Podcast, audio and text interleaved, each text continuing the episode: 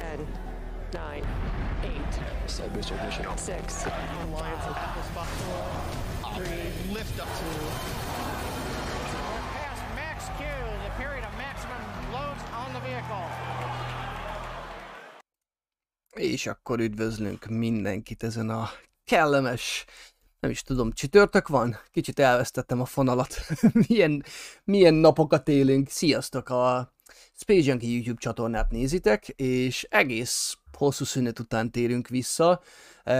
Ketten, erre sem sok példa volt szerintem a múltban, hogy mindösszesen ketten vagyunk az élő de Dávid engedéllyel nyaral. úgyhogy, úgyhogy ő az, aki éppen most eh, olyan helyen van, ahol mindenki szeretne, hogy legyen, ne kérdezzétek, nem mondjuk, meg nem fogunk plegykálni. A lényeg, hogy egyelőre ketten leszünk itt veletek, de attól függetlenül, hogy Dávid nincs itt, ettől függetlenül itt lesz velünk, de majd meglátjátok, hogy milyen formában.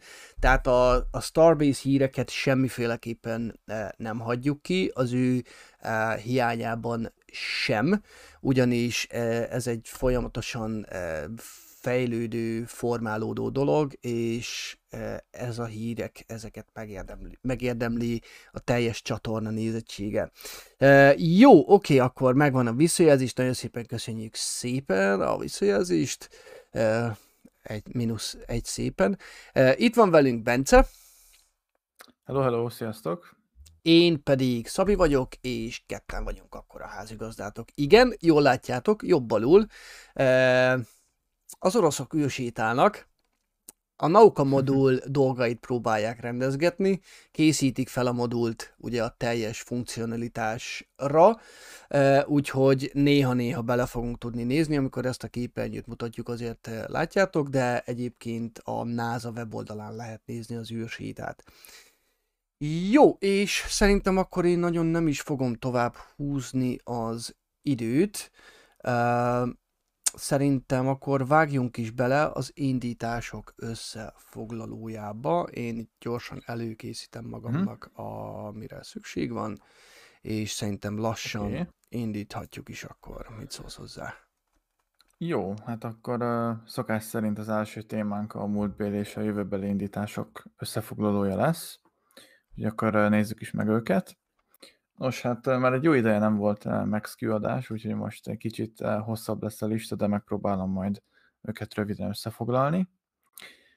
Augusztus 4-én, tehát egy nappal a legutóbbi MaxQ streaming után egy kínai indításra került sor, mégpedig egy hosszú menetelés hat kis terbírású rakéta indult el a Taiyuan űrközpontból.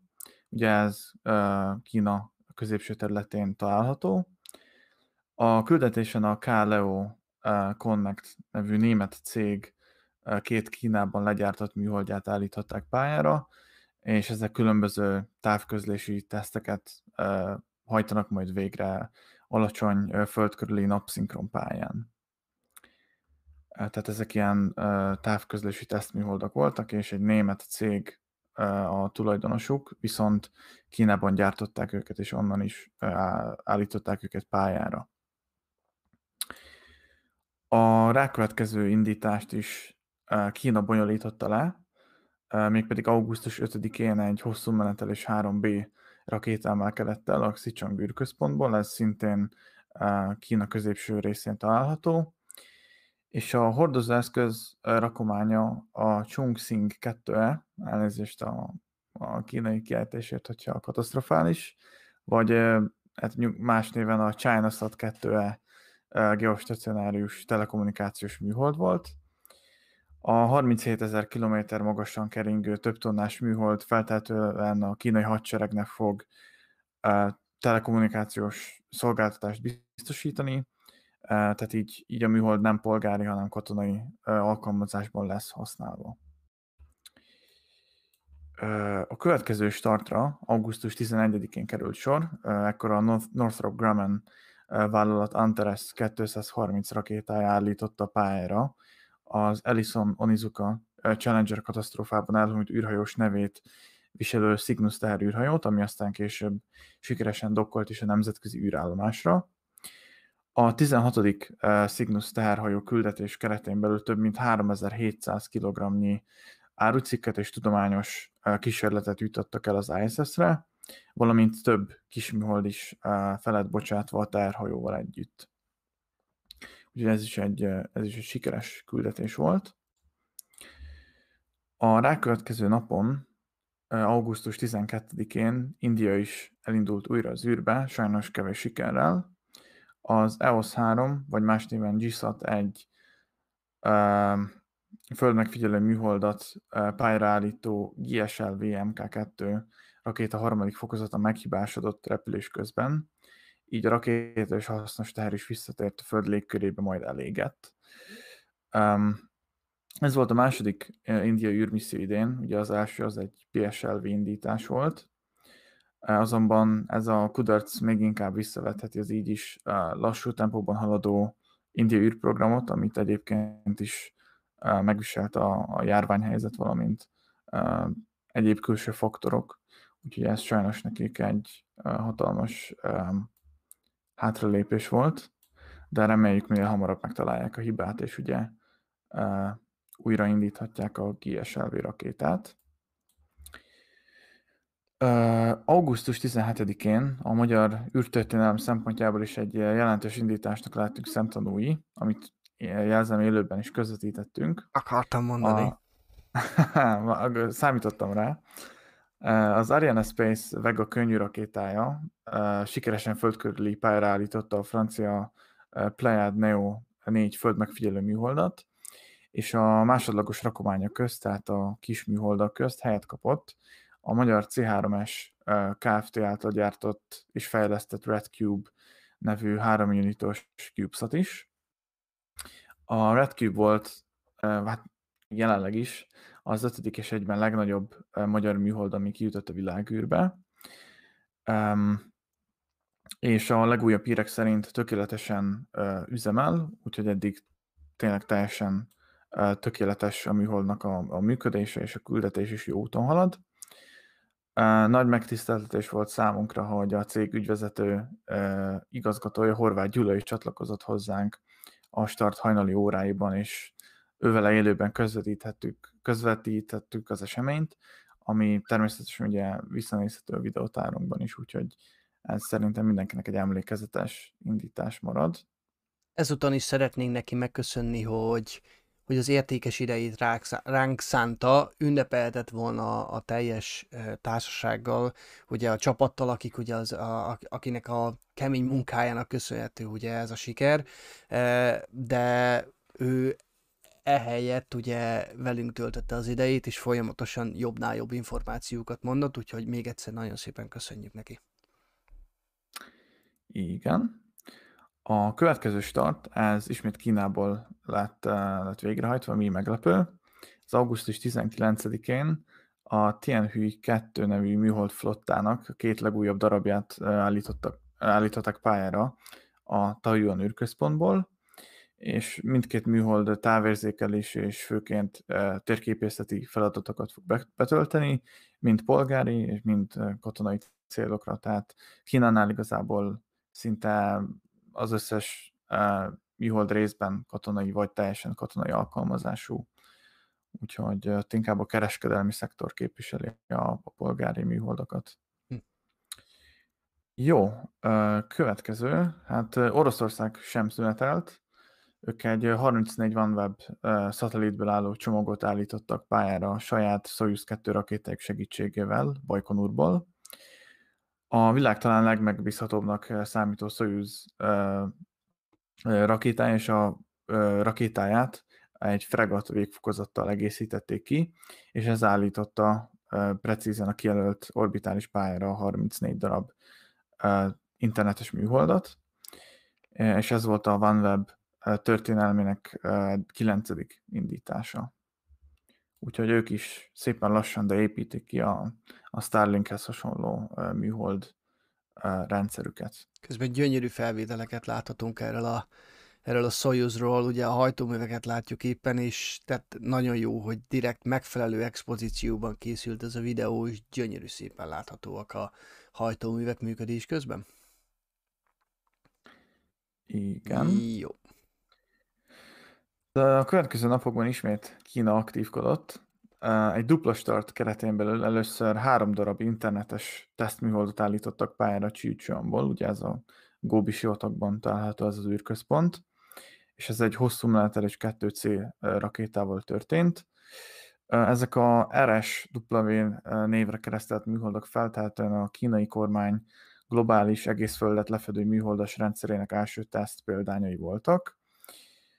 A második indítást uh, újra a közép-kínai Sichong űrközpontból bonyolították le, uh, és ennek az indításnak a fő rakománya egy feltehetően egy rakétacsapás előrejelző műhold volt, a TSV-7, amit geostacionárius pályára állított a hosszú menetelés 3B hordozó rakéta. Úgyhogy ez szintén ismét egy katonai műhold volt Kínából. E, jó, akkor még mindig augusztusban vagyunk. Tehát augusztus 26-án e, egy szuborbitális űrugrásra is sor került. A Blue Origin cég New Shepard Bocsi, szuborbitális ki? Igen. Bocsi, nem akartalak Jeffu. megakasztani. Ja. Csak vigyázz, um, mit mondasz, mert nehogy bepereljen. Ja, igen, még a, még a, még a végén a Sue Origin is idejön, úgyhogy... Na, de most erre nem beszélünk. Ne kalandozzunk el. Igen, igen. Tehát ők 105 kilométeres magasságba jutották a cég terszállításra alkalmas kapszuláját, melyben különböző kísérleteket helyeztek el kutatóintézeteknek, egyetemeknek, és képeslapokat is fölküldtek az űrbe. Az NS-4 rakétafokozaton helyet kapott a NASA műszer csomagja is, ami leszállási adatokat gyűjtött az Artemis program leszálló egységei számára. Ugye ez egy kicsit ironikus, hogy a, a Blue Origin-t erre, mint már tudjuk, nem választották ki, úgyhogy, de ez egyébként ezt még régebben kötötték meg ezt a megállapodást, hogy két ilyen tesztrepülés keretében tesztelik ezeket a leszállási műszereket. Ez volt a második, mind a... ugye? Igen, igen, ez volt a második. És mind a kapszula, mind a gyorsítófokozat is sikeresen visszatért a Földre a küldetés után, úgyhogy hmm. ők ezt sikeresen végrehajtották. Uh, igen, most jönnek a nagyon érdekes küldetések, legalábbis számomra ez egy, tehát elég érdekesen végződött az augusztus ilyen téren. Tehát 29-én útnak indult az Astra Space 6-os számú Rocket 3 hordozó rakétája. Ez volt a harmadik orbitális indítási kísérletük. Sajnos a küldetés kudarccal végződött hajtómű hiba miatt, de erről később részletesen is beszámolunk. Ezután, a nagy kihagyás után a SpaceX CRS-13 terszállító Dragon küldetése indult el, ami sikeres felbocsátást és első fokozat visszatérést követően a kijelölt föld körüli pályára állt, és a nemzetközi űrállomást is sikeresen elérte, majd automata módon rá is dokkolt. Összesen 2200 kilónyi hasznos terhet jutottak el az állomás fedezetére, úgyhogy hosszú idő, hosszú idő után a SpaceX is úgymond visszatért a, a kerékvágásba az indításokkal. Igen. Nos, ezután egy újabb tesztrepülés következett, a Firefly Aerospace cég Alpha nevű rakétájának az első igen látványos tesztrepülés zajlott le. Sajnos az Astra küldetéshez hasonlóan ez is kudarccal végződött, ugyanis, mint ahogy láthattuk, a rakéta felrobbant repülés közben, és nem tudta a rakományait a kijelölt földkörüli pályára juttatni, de szintén erről is fogunk majd beszélni. Szeptember 7, tehát most már lezártuk az augusztust, ismét kínai indítás, egy hosszú menetelés 4C rakéta, egy Kaufen 5 típusú földmegfigyelő műholdat állított pályára, pontosabban a Kaufen 5 típusú műholdak második darabját a, Taiyuan űrközpontból teljes sikerrel, úgyhogy ez szintén egy igen eseménytelen küldetésnek mondható. Két Egy- nappal... Egy pár szót Igen? mondanál ezekről a lehulló darabkákról? Csak biztos, hogy sokakban Igen, felmerül, persze. hogy itt most mi történik. Igen, tehát láthatunk ilyen lehulló darabokat indítás, az indítás pillanataiban, ugye amikor elhagyja a startállást. Hogyha elsőre meg akarjuk válaszolni, akkor rögtön mindenkinek a jégdarabok jutnak az eszébe, Joga. de, de, de teljesen joggal igen, mert ugye a rakéták nagy része manapság már uh, kriogén üzemanyagokkal műk, uh, működnek, tehát ugye amik nagyon alacsony hőmérsékleten vannak a tartályokban tárolva, Uh-huh. de ezek a kínai rakéták, a hosszú menetelés rakéta családnak még a régebbi típusai nem kriogenikus hajtóanyagokat használnak, hanem hipergolikus üzemanyagokat, és ezeket többi-kevésbé szobahőmérsékleten kell tárolni a tartályokban, és ezért nem jég, tehát nem keletkezik jég, jégréteg a, a rakéta oldalán, hanem ezek szigetelő burkolatnak az elemei hogy a megfelelő, tehát optimális hőmérsékleten tartsák az üzemanyagot. Ez így van tervezve, hogy ezek lehújjanak indításkor, és tehát ez teljesen normális. Ez egyébként, tehát ez, ez, ez a tudományos ö, álca magyarázat, egyébként ezek, ö, tehát ezek ilyen röpcédulák egyébként, amiben a kínai nemzeti köztársaságot éltetik, és hogy tehát így terjesztik az ígét egyébként. Jó, oké, ez volt ez is egy magyarázat. Senki ne dőljön be neki azért. Jó, oké. Uh, jó, és akkor elértünk az utolsó küldetéshez, ami ma délután zajlott le. Ez uh, szintén Kínából volt, mi meglepő. A Sichang űrközpontból egy hosszú menetelés 3B közepes elbírású rakéta indult el. A ChinaSat 9B uh, polgári távközlési műholddal.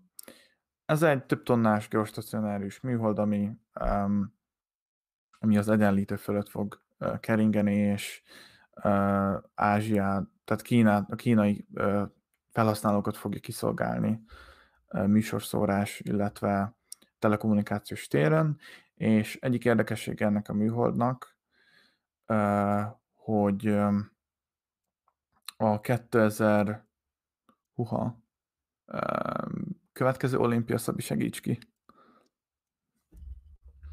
Hát ha most van, akkor bár szerintem ez el lett tolva 20-ra, Tudom, szerintem hogy egy- 24 lesz talán. Mert ugye tavalyról lett eltől... sporteseményt Uh-huh. De mindjárt megmondják Ö, szerintem a azt- kedves nézők, ha vagytok olyan rendesek, és Igen. segítsetek ki. Elvileg 2020-ra volt esedékes szerintem a Japán olimpia, csak a Covid miatt egy évvel tolták, ugyanúgy, mint az Euró, Európa bajnokságot most, szerintem. igen, megtaláltam, tehát a 2022-es uh, pekingi nyári olimpiai játékokat fogja ez a műhold 8K-ban visszastreamelni a kínai uh, tévénézőknek. Tehát részben ezért is indították ezt a műholdat. Uh-huh, uh-huh. Úgyhogy erre fogják használni majd. Ez a, ez a nagyon Csabi, szerintem neked szánja, neked szánja, hogy szerintem Chongs, Chong színek, Chong színnek kell hívni. Na, csak kinyögöm. Hát szerint ne, ne szenvedjünk vele. Chinasat egyszerűbb. Lehet, hogy feladom. Lehet, hogy nem tudjuk. Igen. Maradjunk China Satnál akkor. Igen. Oké. Okay. Jó, és akkor elvileg a végére értünk a múltbéli indításoknak, és akkor elvileg még Igen, a jövőbeli, bocsánat, Igen. bocsánat, bocsánat. azon csak nagyon gyorsan átsiklunk. Igen, tehát a, ma is lesz egy indítás. Mhm. Az orosz védelmi minisztérium Razbeg egy nevű katonai műholdját fogják pályára állítani ö, 9 órakor magyar idő szerint a Plesetsk űrközpontból egy Soyuz 2.1V ö, hord- ö, rakétával, Mhm. és ennek az az érdekessége, hogy ez az a Soyuz rakéta, aminek nincs négy darab Mhm. oldalsó segédrakétája. Tehát uh egy ilyen csupasz Soyuzként is ismerjük.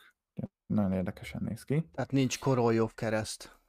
Igen, nincs Koroljov kereszt. Tehát Koroljev? logikusan Koroljev, vagy Koroljov. Koroljov? Mm, Koroljov. Koroljov. Mhm, Koroljov. Igen. A, szerintem Amerikában hívják, vagy az angolban hívják Kor- Koroljevnek, nem? Ezt én mindig Az összekeverem. Korolevnek Korolev. írják, igen. Uh-huh, uh-huh. És a, ezután pedig szeptember 13-án, ez még nincs megerősítve, a SpaceX a Vandenberg űrhaderőbázisról bonyolíthatja le a következő Starlink küldetést, ami már a, a poláris pályára induló um, Starlink műholdaknak az első 60-as csomagja lesz, ami nem tesztképpen fog indulni, uh-huh. és ezek már mind fognak lézeres terminállal is rendelkezni. Uh-huh. Oké. Okay. Jó, akkor szerintem letudtuk ezt a blokkot, viszonylag gyorsan, uh-huh. ügyesek vagyunk. mert próbálunk ugye ezzel, tehát ezzel minél hatékonyabbak lenni, minél expeditívebben összefoglalni, aki, aki úgy, akinek tetszik ez a szó. Direkt annak szántam, ez az Oscar című filmből tanultam, ez egy gyönyörű szó. Expeditív. Szóval, uh, mielőtt tovább eveznénk, uh, előtte én szeretnék, szeretnénk felhívni a figyelmet ugye a ballon keresésre. Sajnos a ballont nem találtuk meg, azóta sem.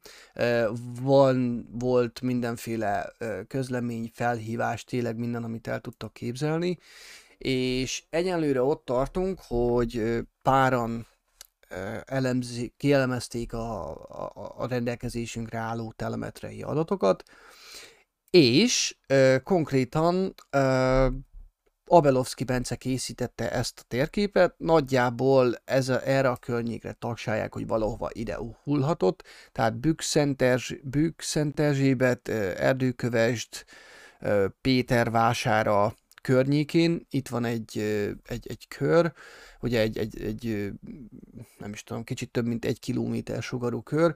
Aki esetleg e, e, ezen a környéken lakik, vagy, vagy esetleg erre jár a, követ, közel, a közelű, elkövetkező napokban, csak kinyögöm, akkor, hogyha úgy van, akkor nyugodtan nézzetek szét. Alapvetően már nem túl sok bizalmunk van abban, hogy talán meg előkerül ez a ez az eszköz, ez a szonda, de azért, azért bízunk benne, hogy, hogy, hogy majd ahogy a növényzet egy kicsit megritkul, elhal így a tél környékén, hát hogyha te fennakadt egy fán, vagy egy beesett egy bokros részbe, vagy tényleg lehetőségek tárháza eléggé e, széles, azt kell, hogy mondjam. Úgyhogy, e, úgyhogy bízunk abban, hogy, hogy, hogy mégiscsak elő fog kerülni, de mi már lassan egy picit elengedtük. A srácok mi ki fognak menni, szét fognak nézni, azt hiszem ezen a hétvégén, de azért, azért bízunk benne, hogy, hogy, hogy, hogy azért valamikor csak szerencsénk lesz vele. Uh, jó. És akkor most egy nagyon picit uh, felcseréljük a menetrendet, mert uh, most jön a Starbase blokk, egy pillanat. Hello, sziasztok! Egy szóval nézzük is, hogy pillanat, csak már elindítottam a videót. Na, elnézést. Szóval, mert közben Dávid felvette nekünk a legújabb Starbase híreket. És úgy gondoltuk, hogy akkor ezt fogjuk használni arra a célra, hogy így is ti is megkapjátok a legfrissebb híreket Starbase ügyileg. Úgyhogy, úgyhogy egy pillanat, én itt rendezkedek még. Bence, esetleg elmondanád, nem tudom, van-e kedved a szokásos mantránkat, amíg én beállítgatom itt a dolgunkat? Nem tudom, uh, van-e kedved? uh, persze. Mondjuk már elég, elég rég volt a, a hozadás, hogy most ezt a szokásos mantrát most így újra kell gondolni. Igen. Um, ez igazából sokféleképpen tudtok minket támogatni.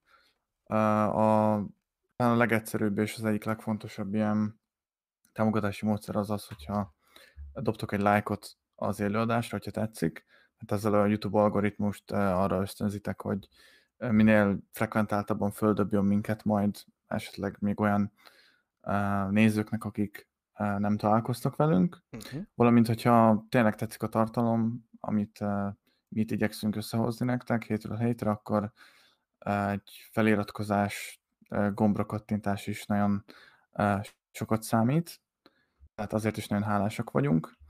Valamint, hogyha tehát, hogyha meg tudjátok engedni magatoknak, akkor az a spacejunkie.hu oldalon tudtok minket anyagilag támogatni, amiből mi folyamatosan fejlesztjük a felszerelést, amivel dolgozunk, Tehát az elmúlt napokban is voltak nagyobb beleinvestálások a, az adás felszerelésének a, a hát nevezhetjük a járműparknak a modernizálását. Tehát most ez történt az elmúlt napokban. Um, valamint, nem tudom még mit hagytam ki, biztos, hogy kiadtam valamit. Discord. Igen, tehát hogyha napi szintű aktivitást, tehát hogy a napi szinten akartok egy aktív közösségbe belecsöppenni, ami az űrkutatás és minden egyéb ilyesmi témával foglalkozik, akkor mindenkit várunk a Discord szerverünkre. A leírásban megtaláljátok a meghívót, tehát ide bárki tud csatlakozni, aki rendelkezik Discord fiókkal. Mhm. Az űrutazás űrhajók Facebook csoportot is ajánljuk. Itt tudtok tájékozódni, hogy pontosan mikor lesz élőadás, illetve a cikkeket is itt el tudjátok könnyen érni. Valamint ez a Discordhoz hasonlóan szintén egy nagyszerű űrközösség, tehát talán a legnagyobb Magyarországon. Előbb említettem már a spacejunkie.hu-t, tehát ez a, ez a fő weboldalunk, itt, itt tudjátok a legfrissebb űrhíreket elolvasni, itt tudjátok az adásainkat visszanézni is, itt is tudjátok, illetve az űrkutatás magyarul csatorna adásait is folyamatosan ide föltöltjük. És hát Twitteren is fönt vagyunk, tehát ott is lehet minket követni alapvetően a lehető legtöbb platformon megpróbálunk jelen lenni. Uh-huh. Jó, köszönöm szépen, és akkor, akkor én indítom uh, Dávid felvételét, majd egy picit kiegészítjük, mert szombaton, vasárnap vette fel nekünk, és pont utána egy picit beindultak az események, de akkor hajrá, Hallgatunk, Dávid! Hiszen ha nem is voltak annyira látványos változások, de mégis azért van egy pár dolog, amiről érdemes beszámolni. És akkor először, ahogy szoktuk, először a build site-ról, tehát az építési területről beszélnék, és utána majd áttérünk a launch site-ra, tehát az indítási és tesztelési területre.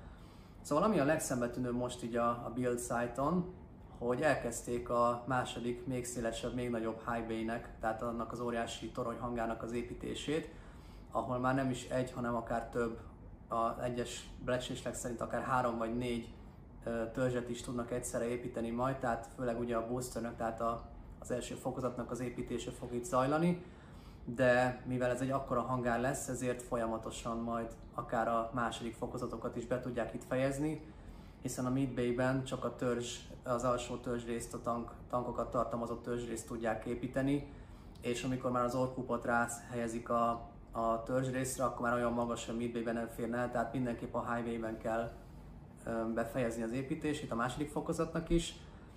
És ennek az második highway-nek, ami egyes, becs, hát nem is becslészek, hanem inkább ilyen becenevek alapján White Bay-nek is mondják, vagy akár Super High Bay, vagy nem, nem is tudom, hogy hány fajta különböző becenevet találtak már ki a Space Nerdök ennek az új épületnek. De a lényeg, hogy magasságban nem nagyon fog változni, vagy nem lesz magasabb annyival, mint ez a már meglévő high bay, hanem leginkább szélesebb lesz, pont azért, hogy több törzs egymás mellett is el tudjon férni, és így még inkább a sorozatgyártásra tudnak majd fókuszálni, hiszen jelenleg bár még nincs annyira szükség arra, hogy tényleg szinte hetente kigördüljön egy új booster és egy új második fokozat a hangárakból, de mégis, hogyha ez a tesztelési és kísérletezési fázis ez lezárul, akkor bizony a sorozatgyártáshoz nagyon is szükséges lesz még több hely.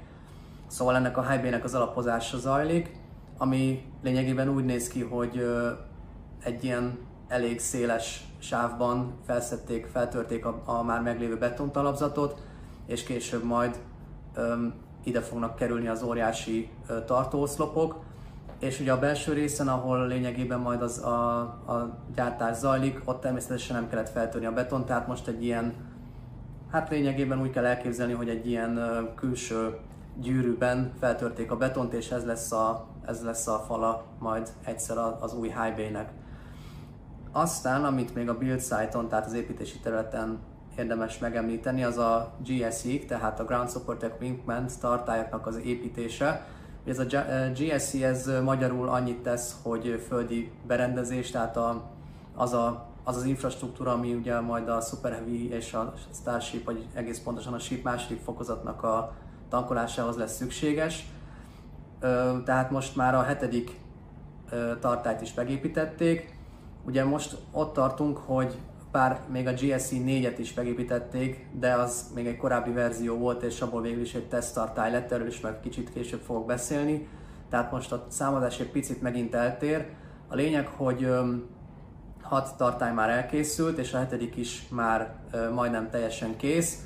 A napokban történt meg a felső kupolának a, a gyűrűzése, mondhatjuk itt talán magyarul, tehát a felső részhez, rész meg is kapta a gyűrűit, és ezután ezt az részegységet fogják majd ráhelyezni a Midbay-ben már várakozó alsóbb részre, és ha ez is elkészül, akkor, akkor már át is szállíthatják a, a launch site-ra, tehát a, az indítási területre, ahol egyébként a másik hat tartály már várakozik a helyén, tehát azért az utóbbi időben eléggé komoly előrelépések zajlottak, és most ez is élvez prioritást, tehát most leginkább erre fókuszál a SpaceX, mint sem, hogy a, a különböző prototípusokat teszteljék, de ez, erről majd a launch site-nál beszélek bővebben. Tehát most a hetedik GSC tartály építése zajlik, és hát ha nem is jövő héten, de valószínűleg másfél héten belül mindenképp elkészülnek vele. És ami még érdekesség és fontos dolog, hogy viszont a külső hővédő borítást, ez angol ez a cryo shell, ez a nagyobb fehér tartályszerűség, vagy ugyanolyan henger formájú test, amit ugye ráhúznak ezekre a tartályakra. Ezekből az összes elkészült már, de még nem mindegyiket szállították át a launch site-ra. Kettő, ha jól tudom, kettő várakozik még jelenleg az építési területen, de ezeknek is az átszállítása szerintem napok kérdése. Most először még ugye a launch site-on ellenőrizni kell ugye maguknak a, az üzemanyag tartályoknak a, a strapabíró képességét, illetve a szilárdságát, és hogyha mindent rendben találnak a mérnökök, akkor húzhatják rá ugye ezeket a cryoshelleket, ezeket a külső hővidő borító ö, hengertesteket ugye az acélból készült ö, tartályakra. És hát az, azért természetesen nem maradhat el maguknak a prototípusoknak is a, az update-je, vagy, vagy a, a az építésről a híreik, hírek. Jelenleg most csak a B4, tehát a Booster 4 prototípus az, az legelső olyan Super Heavy prototípus, amivel majd komolyabb teszteket fognak végrehajtani. Továbbra is lényegében változtatás nélkül várakozik a High Bay-ben, tehát a maga a törzsész az ugye már elkészült még a múltkori első úgynevezett ilyen check tesztre, tehát amikor ugye az első és második fokozatot először egymásra illesztették, ugye a törzs természetesen már addigra elkészült, ugye augusztus elejéről beszélünk még ekkor, ugye azután visszaszállították mind az S20-at, tehát mind a második fokozatot, mind pedig a B4-et az építési területre. Azóta egyébként az S20-at már vissza is szállították a launch site-ra, de erről is majd a, annál a résznél már beszélek. Itt egy pillanatra megállítom a, a Dávid videóját, mert közben láthatjátok, hogy időközben a B4-et kivitték a teszt területre, és azóta át is tették az orbitális indítóállásra. Ocean Cam csatornát tudom ajánlani, úgy néz ki, hogy velük fogunk egy picit együttműködni, Pollal, az ő felvételét láthatjátok, mindjárt beletekerek egy, egy picit, gyönyörű szép felvételek. A lényeg, hogy most a B4 továbbra is a HB-ben várakozik, és ugye korábban kiszerelték ezután a fit után az összes Raptor hajtóművet. Pontos, pontos info erről nincsen, hogy valószínűleg te, leginkább arról, arra gyanakodunk, hogy ö, tesztelésre vitték vissza McGregorba őket, vagy csak ö, el, egyéb átnézési procedúrákon estek át. De a lényeg, hogy most egy, elkezdték egy másfél hete visszaszerelni ezeket a hajtóműveket már a Booster 4 aljára, még az összes hajtóművet nem szerették vissza, de egyre több Raptor jelenik meg ismét a starbase és egyre több kerül a B4 aljára. Tehát valószínűleg ezzel a B4-jel egyébként a madarak is ezt csicsereg, csicsergik, hogy már nem lesz cryotest, tehát kriogenikus nyomásteszt, hanem rögtön egy statikus hajtómű tesztet, vagy akár többet is, de legalábbis az biztos, hogy a statikus hajtómű teszt fázissal fognak kezdeni így a Booster 4 esetében tehát ez is már egy előrelépés lesz az előzőekhez képest, hogy ezt az első kriogenikus nyomástesztet, ugye, ami arra szolgál, hogy a, magának a, szakító, a törzsnek a szakító szilárdságát és ellenálló képességét vizsgálják meg, ez már el fog maradni, hiszen ha már be van építve a hajtómű, akkor nem tudnak kriogenikus nyomástesztet végrehajtani vele, vagy nem, nem tudnak, hanem eddig úgy volt, az volt a bevett szokása a SpaceX-nek, hogy csak ezután a kriogenikus teszt után építették be a hajtóműveket, és mivel már most eleve még mindenféle tesztelés nélkül már a hajtómű telepítés zajlik, ezért gyanítható, hogy rögtön egy statikus hajtómű tesztel fognak kezdeni majd így a Booster day esetében. Na és akkor a launch site. Hát nyilván itt történtek egyébként a, a láthatóbb előrelépések, hiszen elég sok látványos dolog történt az elmúlt hetekben a launch site-on, tehát az építési, tesztelési, bocsánat, a tesztelési és indítási területen. Azért mondom, hogy mindig tesztelési és indítási területnek, hiszen Szabi elvileg Dávid videóját nem látni várakozik a, a B tesztpadon várakozik az S20, hmm, tehát okay. ott különböző teszteket fognak végrehajtani vele, illetve természetesen azért indítási terület, hiszen az orbitális indítóállás és az ahhoz szükséges infrastruktúra is itt épül, tehát ez egy ilyen kettős funkciót ellátó terület. Az angolok vagy az amerikaiak egész egyszerűen launch site-nak hívják, de, de én inkább tesztelési területnek is szoktam hívni, hiszen továbbra is azért ilyen meg olyan folyamat is zajlik itt a, ennel, ezen a területen. Öm, tehát ahogy említettem, az S20, tehát az első orbitális teszt repülésre szánt második fokozat újra, már másodjára itt a launch site-on található, a bejelölt tesztpadra egy néhány hete emelték föl, és ahogy már a, az építési területnél szóló részben említettem, ezzel a prototípussal még valószínűleg kriogenikus nyomástesztet is végre fognak hajtani, hiszen a fitchecknél, tehát amikor az első és második fokozatot először egymásra építették, azután az S20-ból is kiszeretik a hajtóműveket, de ebbe még nem építették vissza. Tehát itt arra számíthatunk, hogy kriogenikus teszt lesz az első olyan lépcsőfok, amit majd az S20 tesztelési kampányában végre kell hajtani, és hogyha ez sikerrel abszolválja, akkor utána ismét beszerelik ugye most már a 3 plusz 3 hajtóművet, tehát a 3 tengerszinten optimalizált Raptort, illetve a 3 vákum optimalizált Raptort is, és azután következhetnek, de egy minimum következhet a statikus hajtóműteszt, majd pedig, hogyha ennek a második fokozatnak, illetve majd az első fokozatnak is rendben lezajlik a hajtóműtesztje, vagy hajtóműtesztjei, akkor következhet megint a, a, az egybeépítés, vagy az egymáshoz illesztés, de ugye ehhez azért még a szerviztoronynál, illetve az orbitális nyitóállásnál is azért elég sok munka van még hátra, és akkor erre a részre is rátérhetünk. Ugye a szerviztoronynál a leglényegesebb és legszembeötlőbb, hogy ezt az úgynevezett QD armot, tehát a Quick Disconnect armot ö, helyezték föl. Ez magyarul ö, igazából az a kar, amit egész az indítás pillanatáig, ö, ami az egészen az indítás pillanatáig tartja a törzset. Tehát ez a hirtelen, vagy, ham, vagy gyorsan leváló egység, ez a Quick Disconnect magyarul nagyjából, tehát az a, az, az infrastruktúra berendezés, ami tartja is egyrészt a, a boostert majd, másrészt pedig a tankoló csövek is erre ö, kerülnek föl, tehát, ö, tehát ez egy ilyen, ö, ilyen elég fontos része a, az egész indítási ö, infrastruktúrának és ez egy óriási kar, majd látok mindenképp majd belőle, vagy róla különböző képeket, és ez még csak az egyik része annak az óriási berendezésnek, amit majd a szerviztorony majd magába foglal, hiszen ugye, mint már sokszor beszéltünk róla, ez a torony nem csak az indításnál, de bizony a visszatérésnél is majd fontos szerepet játszik. Természetesen nem az első prototípusnál, tehát nem, az, nem a B4 és az S20 repülésénél, de ahogy Elon már többször egyébként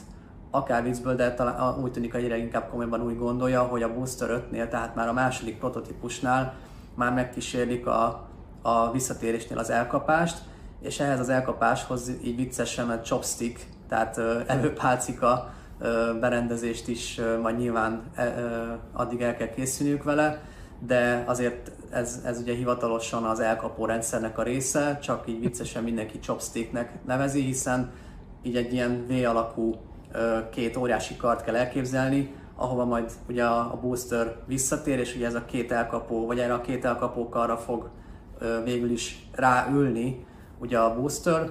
Ugye korábban azok a találgatások voltak, hogy maguk a gridfinek fogják majd ezt a funkciót ellátni, tehát a gridfinek fognak felülni a, a chopstickekre, de ö, az utóbbi időben felfedeztek olyan elemeket, már akár a Booster 4-en, de már a, a Booster is épül egyébként, hogy, hogy a, a gridfinek mellett ilyen tartó bakokat emel, hogy, ö, építenek rá, vagy ö, erősítenek fel a törzsre, és ezek a tartóbakok fognak ráülni erre a, a chopstickre, vagy ezekre az elkapó karokra, de ezek az elkapó karok még mindig egyébként a Földön épülnek, de egyre inkább úgy tűnik, hogy már ezeknek az építése is hamarosan befejeződik, de ez egy elég bonyolult és eléggé összetett rendszer, hiszen ugye egyrészt függőlegesen is mozogni kell, másrészt pedig ugye természetesen a, a két karnak is egymáshoz képest ugye majd, majd mozogni kell, tehát elég komoly mozgató mechanizmus kell beépíteni, és természetesen magának a toronynak is azért a megerősítése még azért folyik, tehát egyrészt ugye ki kell alakítani a tornyon azt a, azt a rendszert, azt a tartó rendszert vagy tartó elemeket, amik ugye ezt az óriási monstrumot, ugye ezt az, épít, az elkapó rendszert ugye majd elbírják, tehát maga, magán a szerviztornyon is még zajlanak munkálatok, illetve, mint említettem, még a, a Földön folyamatosan épül ezeknek a chopstickeknek vagy elkapó karoknak a, az egyes része.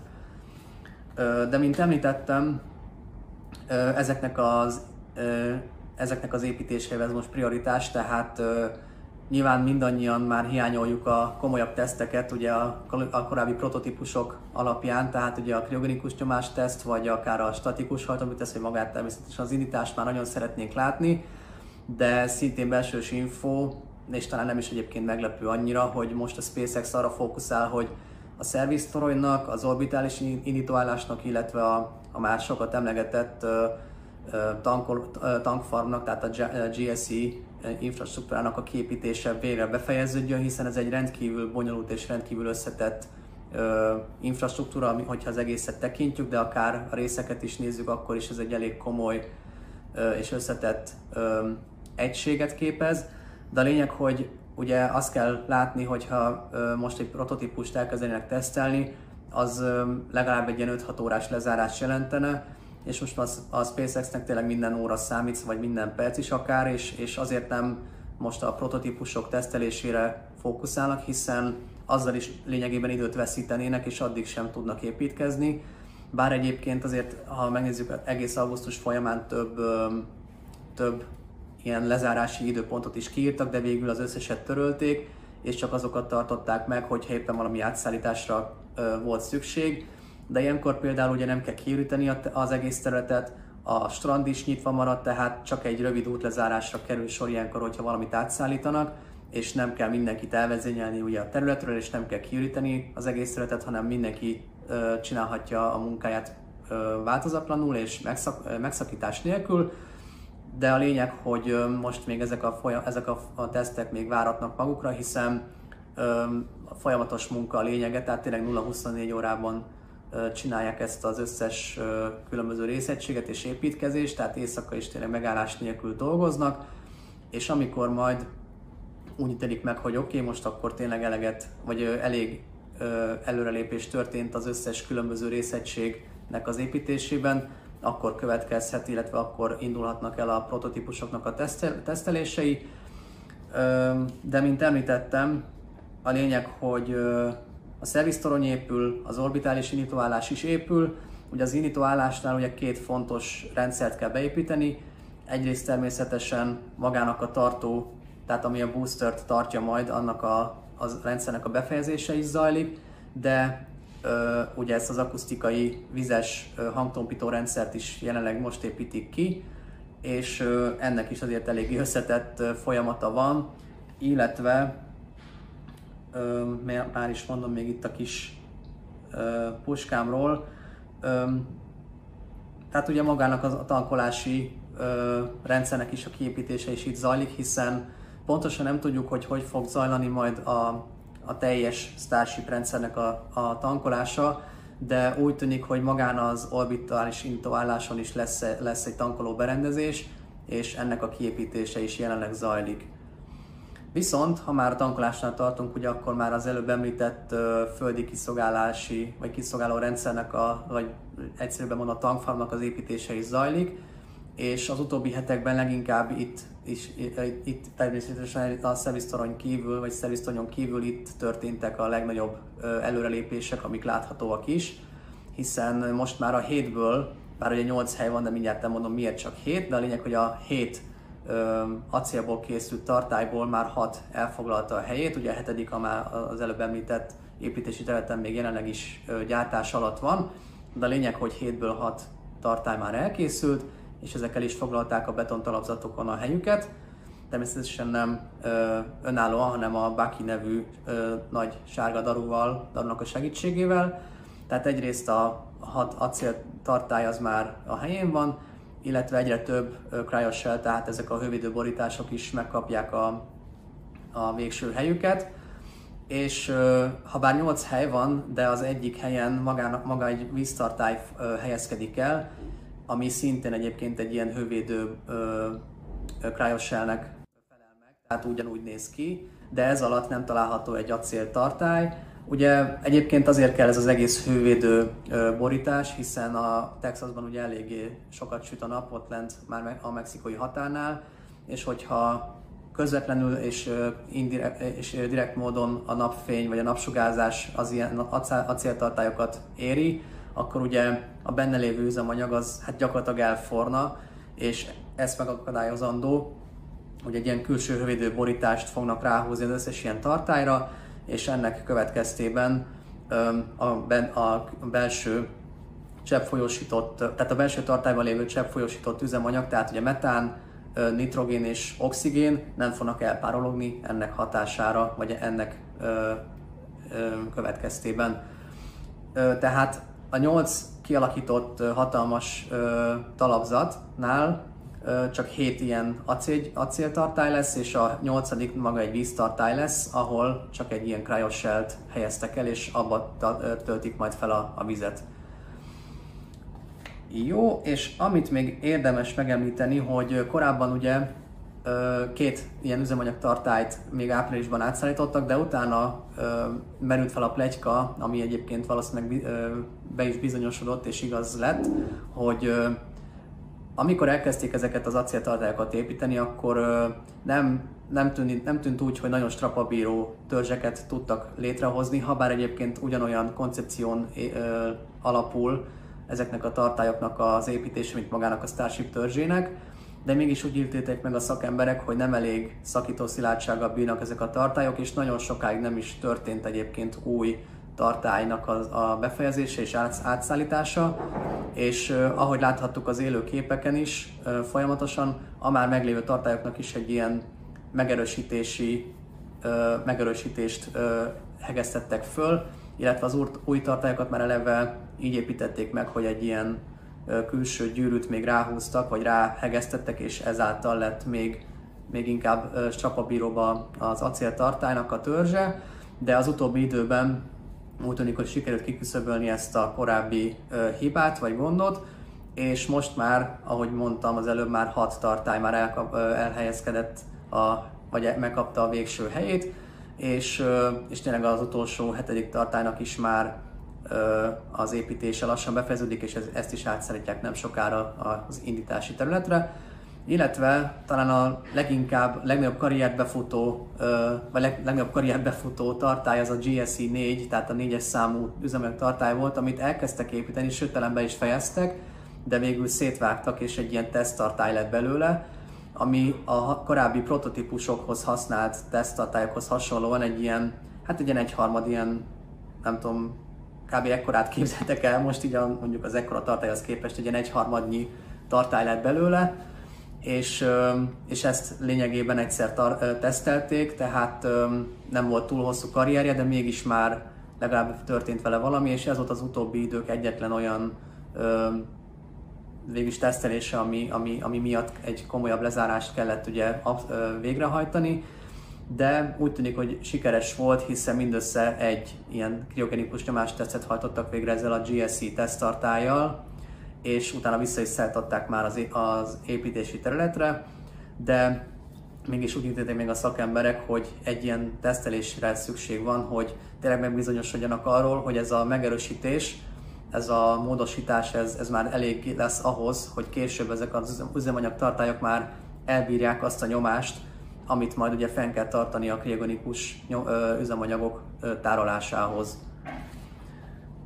És amit még érdemes megemlíteni, hogy visszatérve egy kicsit az S20-ra, hogy talán láttatok képeket, hogy főleg az orkupnál eléggé színes lett, de természetesen ezek nem, nem ilyen szépség, szépség tapaszok, hanem, hanem az orkupon, ugye a hővédő csempéknél beszélünk most, ugye nagyon sokat így tényleg így elég sietve szereltek föl pont a, a fitcheckhez, hogy amikor ugye végre először láthattuk ugye egybe az első és második fokozatot, akkor szinte így tényleg, hát nem is az, hogy kapkodva, mert nem hiszem, hogy kapkodtak volna, de eléggé sietősen helyezték fel ezeket a csempéket, és utána, amikor visszaszállították először az S20-at még a, a highway és átvizsgálták ezeket a csempéket, akkor derült ki, hogy hát bizony elég soknak, vagy elég soknál javításra van szükség, és különböző ilyen matricákkal jelölték meg őket, illetve amelyiket rendben találták, azokat egy oké okay felirattal látták el, de ugye van zöld jelzésű és van piros jelzésű csempe. A piros az egyértelműen azt jelzi, hogy az bizony javításra szorul. A zöldnél nem vagyunk biztosak benne, de egy ilyen második ellenőrzésre szánják szerintünk, vagy legalábbis többek szerint ezeket a csempéket, tehát nem biztos, hogy cserélni kell őket, de amikor először átvizsgálták őket, akkor úgy ítélték meg, hogy egy második ellenőrzésre is majd szükség, szükség lehet, és ezért látták el egy zöld matricával. Itt egy pillanatra megint csak megállítanám, felhívnám a kedves nézők figyelmét. Nagyon apró, de nagyon fontos részlet látszik például itt. Itt vannak a kis fuvókák. Az RCS fuvókák, amik az irányításhoz használnak majd. Nagyon jó látni például ezen a közeli felvételen ezeket a kis eszközöket. Ennek erettentő nagy szerepe van egyébként a jármű irányításában. De ami mostanában szembetűnő az utóbbi időben, hogy egyre kevesebb ilyen matrica van, tehát most egyre inkább elkezdtek fókuszálni ezeknek a csempéknek a, a javítására, hiszen egyébként elég sokáig változatlanul állt az S20, ugye azóta egyébként már átszállították ismét ugye a B-padra, ahogy az előbb mondtam, de jelenleg még egyrészt ugye a törzset és az üzemanyagtartályokat készítik fel a krégenikus nyomás tesztre, de másodszorban pedig ezeknek a hővédőcsempéknek az, a cseréje zajlik folyamatosan, viszont ezek a csempék rendkívül sérülékenyek, illetve olyan hírek is napvilágot láttak, hogy a, a szállításban ö, léptek fel nehézségek, de valószínűleg a kettő összefügg, tehát pont azért, mert ennyire sérülékenyek és ennyire ö, törékenyek ezek a hővédő elemek, ezért nagyon gondosan és nagyon óvatosan kell ezeket szállítani, illetve később bánni is, és ö, ezért ebből az okból lehet az, hogy, hogy ö, elég sokáig nem történt előrépés így a javítások ügyében, de az elmúlt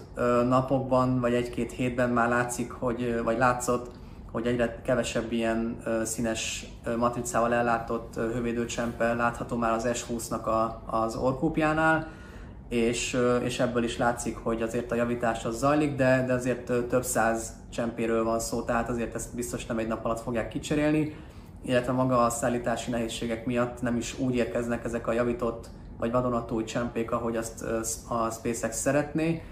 Tehát ugye ezeket a csempéket egyébként Floridából szállítják át, hiszen ugye korábban a SpaceX-nek volt egy, egy Starship tesztelési területe, vagy építési területe, ugye még a, ha emlékeztek az MK2-t, még a legelső verziójú prototípusokat, illetve az MK4-et is itt kezdték építeni a Cocoa Beach-en. Ugye ezt azóta bezárták, de nem teljesen, hiszen itt itt emelték fel az úgynevezett bakery, tehát ugye a magyarul pékséget, de természetesen ez csak egy becenév, és ebben a bakeryben, vagy pékségben gyártják ugye ezeket a hővéd, hővédő csempéket, és innen Floridából, Cocoa Beachről szállítják át ugye a texasi um, Starbase-re, tehát ugye Boca Chica Village-be ugye ezeket a csempéket, tehát egyrészt azért egy elég nagy távolságról beszélünk, másrészt pedig Nyilván most így a Covid miatt a szállítások is kicsit háttérbe szorultak, vagy, vagy nehézségekkel küzdenek, tehát ebből az okból kifolyólag is nem történt még tesztelés lényegében az S20-szal, de talán most már, ha nem is szeptemberben, de október elején végre sor kerülhet az első tesztekre. És hát persze sokakban felmerül köztünk bennünk is, vagy, hogy, hogy vajon mikor kerülhet sor végre az S20, illetve a B4 első repülésére. Hát az biztos, hogy nem szeptemberben. Az október is kérdéses, hiszen azért még rengeteg munka van, tehát egyrészt ugye az infrastruktúrát be kell fejezni, maguknak a prototípusoknak a tesztelése is azért egy több hetet vesz igénybe, és akkor még ott van ugye a kedvenc témánk, ugye az FAA-nek, illetve a különböző környezetvédelmi engedélyeknek a kiadása, ami még szintén egyébként várat magára. Az a baj, ezekről pontos info abszolút nincsen, tehát nem lehet tudni, hogy hol tart az engedélyeztetési folyamat, az FAA-nek mennyi mindent kell megvizsgálni, de mivel egy teljesen új infrastruktúráról, illetve ö, prototípusról van szó, ezért biztos, hogy külön figyelmet fordítanak arra, hogy tényleg mindent a legalapvetőbb és leg, legprecízebb módon átvizsgálnak és, és ellenőrizzenek, és hogyha ezt az engedélyeztetést is lezárják, és tényleg megkapja a repülési engedélyt a, az első uh, Starship rendszer, amit ugye orbitális tesztpályára küldenek, akkor történhet meg ez a tesztinítás.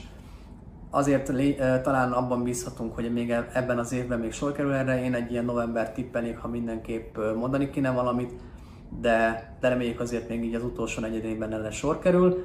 De az biztos, hogy azért rengeteg munka lesz még addig, és hát ugye még a, a előre nem látható problémák is felmerülhetnek, de reméljük azért, hogy nem lesz, nem lesz túl sok gondja a SpaceX-nek, azt persze, és azt persze pedig különösen szeretnénk, hogy semmi katasztrófa ne történjen.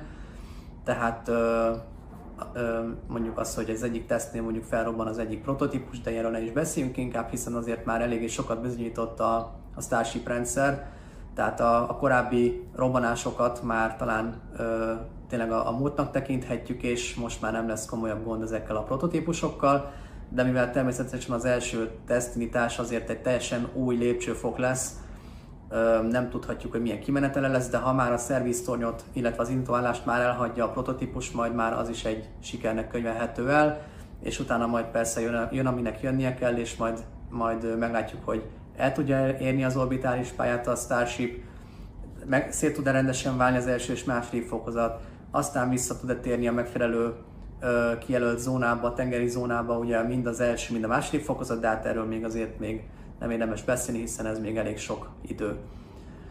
Úgyhogy ennyi lett volna a Starbase update így mára, és remélem azért még ilyen formában is tetszett nektek. Most sajnos kérdésekre nem tudok majd válaszolni, de talán majd szabjék azért, hogyha ö, megnézik ezt, illetve a, ugye a weboldalon látható folyamatosan ö, update-elt ugye, hírfolyamaton, ugye, amit ugye egy-két naponta frissítek, akkor talán majd ők is tudnak válaszolni kérdésekre.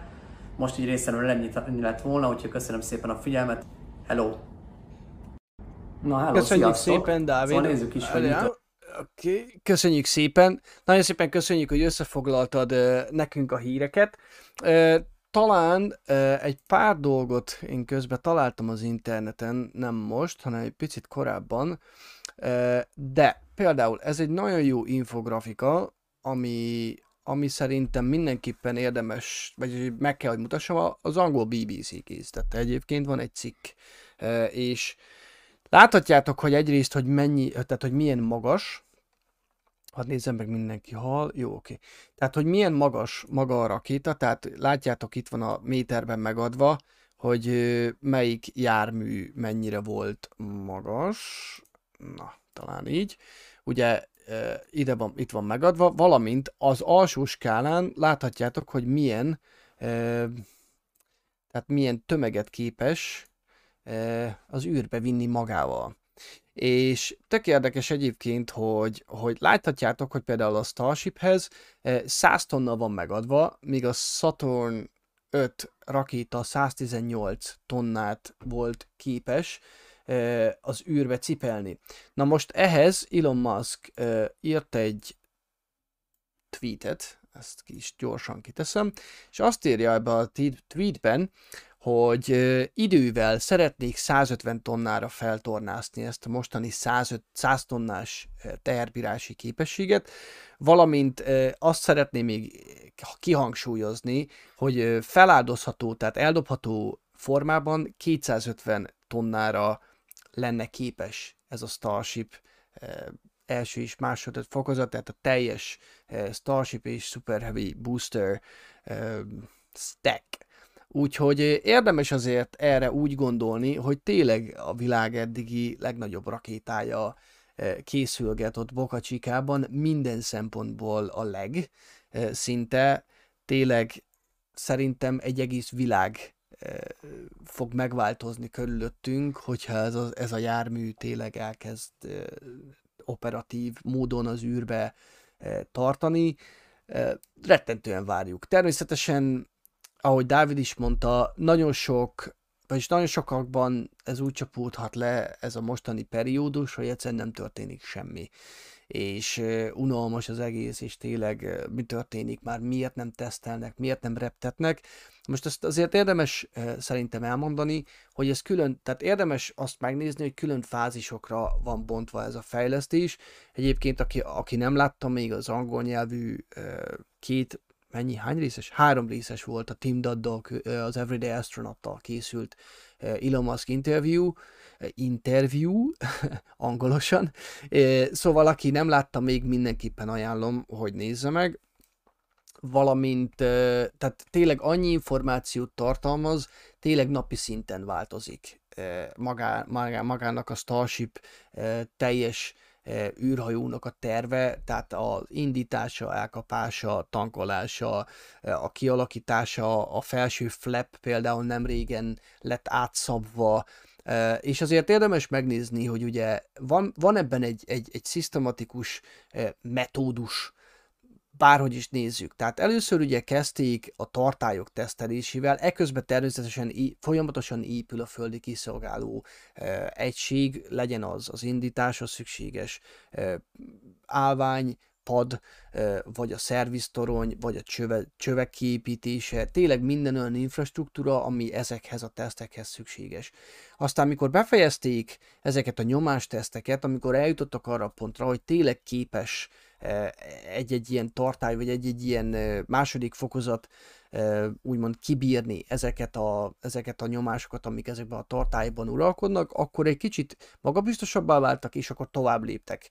Ekkor jöttek ugye a második fokozat tesztek, na most megint csak érdemes kihangsúlyozni, hogy a második fokozat tesztek fontos rész, ne értsetek félre, de ez egy kicsit irrealisztikus szenárió mert azt tudni kell, hogy a második fokozat a Földről sohasem fog eh, felszállni, sohasem fognak indítani csak második fokozatot, ennek az üzemszerű használata az majd az első fokozattól való szétválás után indulna, tehát a vákumoptimalizált hajtóművekkel, valamint vannak rajta, tehát 3-3 vákum és tengerszint optimalizált hajtómű, és a, a tengerszint optimalizált hajtómű pedig majd a landoláshoz e, szükséges, ugye ezek nem végeznek eh, deorbit burn, tehát nincsen lassító manőver, e, tehát csak azt akarták megnézni, hogy alapvetően hogy teljesít ez a jármű. Ahogy ezt befejezték, ahogy elég úgymond tapasztalatot nyertek, én gondolom, hogy úgy, ja igen, a kamerák, köszönöm. Tehát azt azért ilyenkor érdemes látni, hogy ettől függetlenül szépen haladnak a fejlesztéssel, és eljutottak arra a pontra, hogy, hogy, hogy, hogy innentől kezdve másra fókuszálnak. Nem fognak időt eltölteni azzal, hogy x darab második fokozatot folyamatosan indítsanak, tesztelgessenek.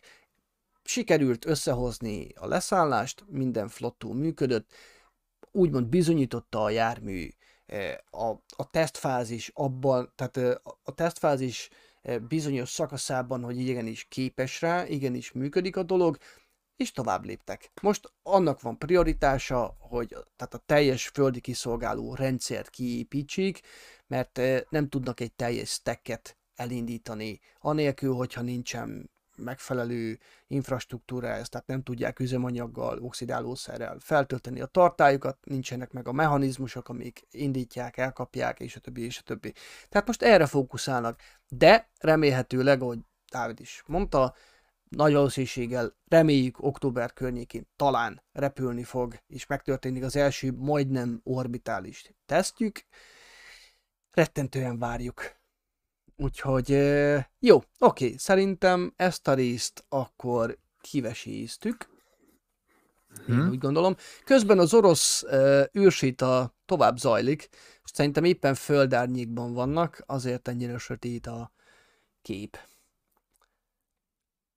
Jó, megnézem a Jó. kérdés. Jó. És Dávidot mindenki üdvözölje a lett a nyaralásán, tényleg köszönjük.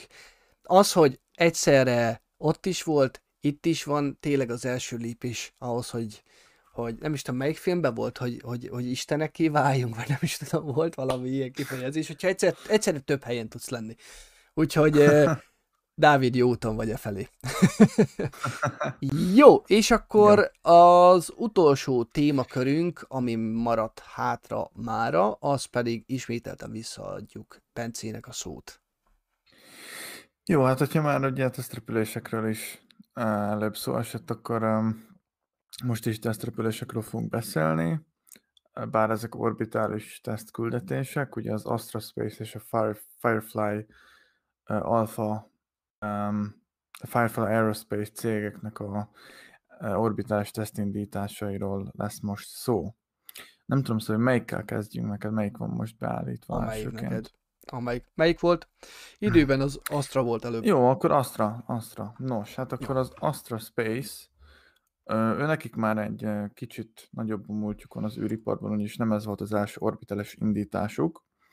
Menjünk is egy kicsit vissza a rakétáikra, hogy honnan is indultak. Pár évvel ezelőtt lett az Astra Space alapítva. Adam London és Chris Camp amerikai úri embereké a cég, és még a, még a vállalat első működési éveiben csak úgy ismerték, hogy The Stealth Space Company, tehát a rejtett űrvállalat, tehát még a nevüket sem uh, szeretik nagyon nyilvánosságra hozni, és az első orbitális tesztrepülésük előtt nem sokkal lett nyilvános az Astra név. Tehát nagyon, nagyon titokban működtek ők sokáig, és egyébként ők, nekik Kaliforniában van a fő jármű építőközpontjuk, és ezt egy katonai bázis egy részén, egy volt katonai bázis egy részén építették fel, ahol sugárhajtóműveket teszteltek, és ők ezt a komplexumot felújították, és itt most rakétahajtóműveket tesztelnek. Tehát ennek is köszönhet, köszönhetik azt, hogy um, úgymond végig ilyen rejtélyesen tudtak működni, mert ugye uh, zárt körülmények közt tesztelték a hajtóműveket, illetve azoknak a komponenseit, úgyhogy um, nagyon nem tudtak még a környéken se ennek a cégnek a működéséről. Um, nagyon kreatív uh, neveket adtak a rakétáknak. Rocket 1 volt az első rakétájuk. Uh, ez egy szuborbitális rakéta volt, tehát nem állt orbitális pályára, illetve a Rocket 2, ez egy valamivel nagyobb, de szintén szuborbitális rakéta volt. Ezeknek a tesztjei uh, vitatott eredményeket hoztak, van, ahol kudarcként tartják őket nyilván, de a cég sikerként uh, tartja őket számon, ugyanis rengeteg adatot um, gyűjtöttek ezekből a tesztrepülésekből, de ami, de ami minket érdekel, az a Rocket 3.0 jármű, ami már egy orbitális uh, hordozórakéta volt, és uh, tulajdonképpen ennek a tesztje uh, zajlott most le uh, nemrég, ez volt a Rocket 3.3, ugyanis folyamatosan, ahogy teszteltek, úgy a SpaceX hasonlóan ők is folyamatosan fejlesztettek. Tehát ez volt az Astra harmadik orbitális indítási kísérlete. Az első az 2020. szeptemberében történt a Rocket 3.1 rakétával, ami azonban emelkedés közben egy szoftverhiba miatt meg kellett szakítani a, küldetést, és szépen visszazuhant a, az alaszkai indítóközpont mellé, becsapódott és felrobbant, úgyhogy az kudarccal zajl, ö, végződött, illetve 2020. decemberében ö, egy már félig sikeres tesztrepülést hajtottak végre a Rocket 3.2-vel. Itt az első fokozat teljesen tökéletesen működött, tehát az 5 darab Delfin hajtómű, Delfin nevű hajtómű sikeresen, tehát jó pályára indította el a második fokozatot, és ez is végig jól működött, azonban körülbelül 500 méter per szekundum sebesség hiány voltak az orbitális pályától, tehát körülbelül 7 km per szekundumra sikerült fölgyorsulniuk, és olyan 7,5 km per szekundum kellett volna, hogy pályán maradjanak, tehát nagyon közel voltak a második um, startkísérletükön, azonban Bocsi, ekkor... bocsi, bocsi, várjál, bocsi, bocsi, elnézést, ez az abszolút az én hibám, elnézést, nem tudom miért a Firefly teszem be, amikor az Asztráról van szó, elnézést kérek, abszolút Ups, az én hibám, bocsánat, bocsánatot kérek. A videó jó volt, Uh, bocsánat, az én, én hibám abszolút, bocsánat. Uh, igen, tehát a második indítási kísérletük az majdnem összejött, de a második fokozatban az üzemanyag és az oxidáló szerem, ugye kerozin és folyékony oxigén aránya rossz volt, és ezért nem tudtak kellően fölgyorsulni, és ugye itt szintén a második fokozat visszatért a föld légkörébe és elégett, tehát ez úgymond egy fél siker volt. És most a Rocket 3.3 uh, változat indult útnak, de ez sajnos nem volt annyira sikeres, mint az előző tesztrepülés, ugyanis itt uh, rögtön az indítást követő pillanatokban már problémák léptek fel a rakétával. Um, érdemes megjegyezni, hogy a Rocket 3.3, tehát ami most indult, és a Rocket 3.2, ami az előző tesztrepülésen repült, van különbség a két típus közt, ugyanis a legújabb verziónak az első fokozatát meghosszabbították, hogy több üzem- üzemanyagot tudjon tárolni, így megnövelték a teherkapacitását is, bár ennek nagy jelentősége nem kéne bírni a hajtóművekre. Viszont, amint azt már tudjuk, az indítást, indítás első pillanataiban az öt darab delfin hajtómű egyike nem tervezetten leállt, és emiatt, ahelyett, hogy a rakéta elindult volna fölfelé, inkább elkezdett oldalazni, és tehát szépen így elsodródott az indítóállástól. Sokan viccelődtek is, hogy ez nem a Tokyo Drift, hanem az Alaska Drift volt. Hát igen, nem tehát ez rakétával, úgyhogy egy kicsit, kicsit érdekes volt. De tényleg nagyon-nagyon látványos indítás volt, ugyanis a rakéta rendszerei végig stabilan egyenesbe tartották, tehát a, a maradék négy darab delfinhajtó ki tudta egyensúlyozni a rakétát, és miután kellő üzemanyagot elégetett, hogy ugye eh, kisebb legyen a tömege, így már a magasba, magasba tudták emelni ezek a, hajtóművek, és egészen 50 kilométeres magasságig jutott, amikor azonban leállították a hajtóműveket, és hagyták visszazuhanni a rakétát ugye a csendes óceánba, mert ugye tudták, hogy a küldetés így is már kudarcra van ítélve. Rakományt nem szállított a hordozó rakéta, az STP-27AD1 um, volt a küldetés neve, és ezt az űrhaderő, az amerikai űrhaderő megbízásából hajtották végre. Tulajdonképpen egy műszercsomagot helyeztek el a második fokozaton, ami, ami mérte a repülésnek a paramétereit, természetesen addig, amíg ezt tudták követni.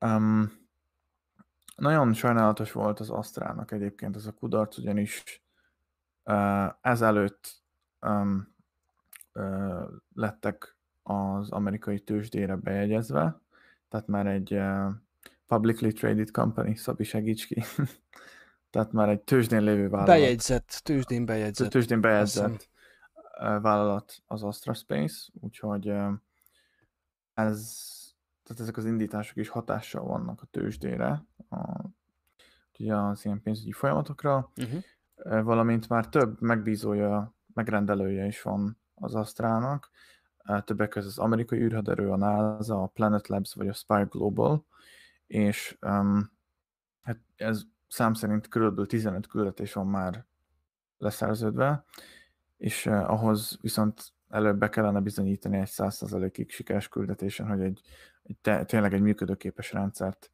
hoztak létre, úgyhogy ezre még valószínűleg várni kell. Tehát a következő küldetésen sem biztos, hogy még uh, um, valódi hasznos teher fog helyet kapni az orkúp alatt. Azért egy pillanatra álljunk meg, és azért emeljük ki, hogy tehát ez, ez a pillanat itt, tehát amikor ugye elhagyja az indítóállást, tehát itt, itt, itt ez, ez egy hihetetlen nagy technológiai bravúr amúgy. Tehát a Scott Mellitől megkezdve nagyon sokan dicsérték, hogy ez egy óriási bravúr, hogy ezt innen mentette. Tehát konkrétan itt az volt várható, hogy a rakéta egyszerűen csak el fog dőlni, mert annyira elvesztette az egyensúlyát, és, az, és a rakéta e, irányításért felelős rendszere hihetetlen jól korrigálta, és ugye az történt, hogy, hogy egy picit, tehát a, a tömeg tolóerő arány, az ugye, az ugye pont úgy van kitalálva, hogyha mind az öt, öt, jól mondom, ugye? Hajtómű működik. Igen, mind az öt. Mind Így az van. Öt. Na most ezzel, hogy kiesett egy hajtómű a Pixisből, ezzel pont úgy változott a tömegtolóerő arány, hogy azt hiszem pont egy-egy környékén volt. Tehát, Igen, egy az egy környékén. Igen. tehát az történt, hogy a rakéta egy helyben úgymond lebegett. Tehát se le, se fel nem indult el. De ahogy fogyott, elkezdett belőle fogyni az üzemanyag, szépen elindult felfelé. Tehát természetesen ez már ez így, ezt így megette a fene, de ugye szerintem uh, itt azért izgultak tényleg, hogy ne zuhanjon vissza, mert akkor viszi magával az egész földi kiszolgáló rendszert, és ugye az talán nagyobb gond, mint hogyha, mint hogyha, na mindegy, szóval ez, ez így, tehát igen, Attól, igen. hogy kudarc, attól még azért látni kell benne egyrészt, hogy új cég, másrészt azért ez egy, ez egy fantasztikus dolog, amit csináltak, és mindenképpen, hogyha működőképesek lesznek ezek a hajtóművek, akkor tökéletesen fog szerintem működni. Én mondjuk azt hiszem élőben néztem a közvetítést, és azért mondjuk kicsit elmosolyodtam, amikor a közvetítésben résztvevő hölgy eh, megemlítette, hogy Max Q. és akkor így, oké, okay, tehát tök mindegy. tehát, hogy, hogy itt most van Max Q, vagy nincs Max Q, nem ez a lényeg. Tényleg, ez itt onnantól kezdve, hogy nem működött megfelelően, várható volt, hogy nem fog földkörüli pályára jutni. Igen, ezt egyébként később öm, meg is erősítették, hogy a rakéta azért haladt tovább a pályáján, hogy a kijelölt lezárt területre tudjon visszazuhanni. Egyrészt ugye- meg azért, ja, bocsánat, elnézést. Ja, csak hogy ö, még annyit ehhez, hogy ö, ugye a rakéta pályáját ö, meg tudjuk húzni a Földön is egy ö, vonalként, Uh-huh. és a rakéta pálya alatti területek, ö, tehát nem mindenhol vannak ezek a területek lezárva, Uh-huh. hanem például, ahol várják az első fokozat lezuhanását, ott egy bizonyos rádiuszban ugye lezárják a területet. És tulajdonképpen azért hagyták tovább működni a rakétát, hogy a lezárt területre tudjon visszazuhanni. Na mindegy, ez párhogyan is nézzük, ez akkor is ez egy, ez, egy, ez egy nagyon jó dolog egyébként, és szerintem büszkének kellene, hogy legyenek a teljesítményre. Én tudom jó, hogy a világ nem feltétlenül így uh, ítéli meg ezeket a dolgokat, hanem láthatjuk jól első kézből a Starship teszteknél, hogyha felrobbant, akkor ez biztos, hogy nem működik. Tehát azért ez, ez, ez nem teljesen így működik. Van egy nagyon jó, hát nem tudom betenni sajnos, a SpaceX Space Y poént, ugye, ugye, ugye a Space, bár nem, nem feltétlenül jók a tengelyek, ugye SpaceX, Space Y, az mindenképpen egy rettentő jó poén. Uh, jó, oké, okay. akkor szerintem átnyergelhetünk a Hm? Firefly-ra végre. Rendben. Jó, tehát uh, megint egy nagyon látványos uh, tesztrepülésről fogunk most egy kicsit szót ejteni.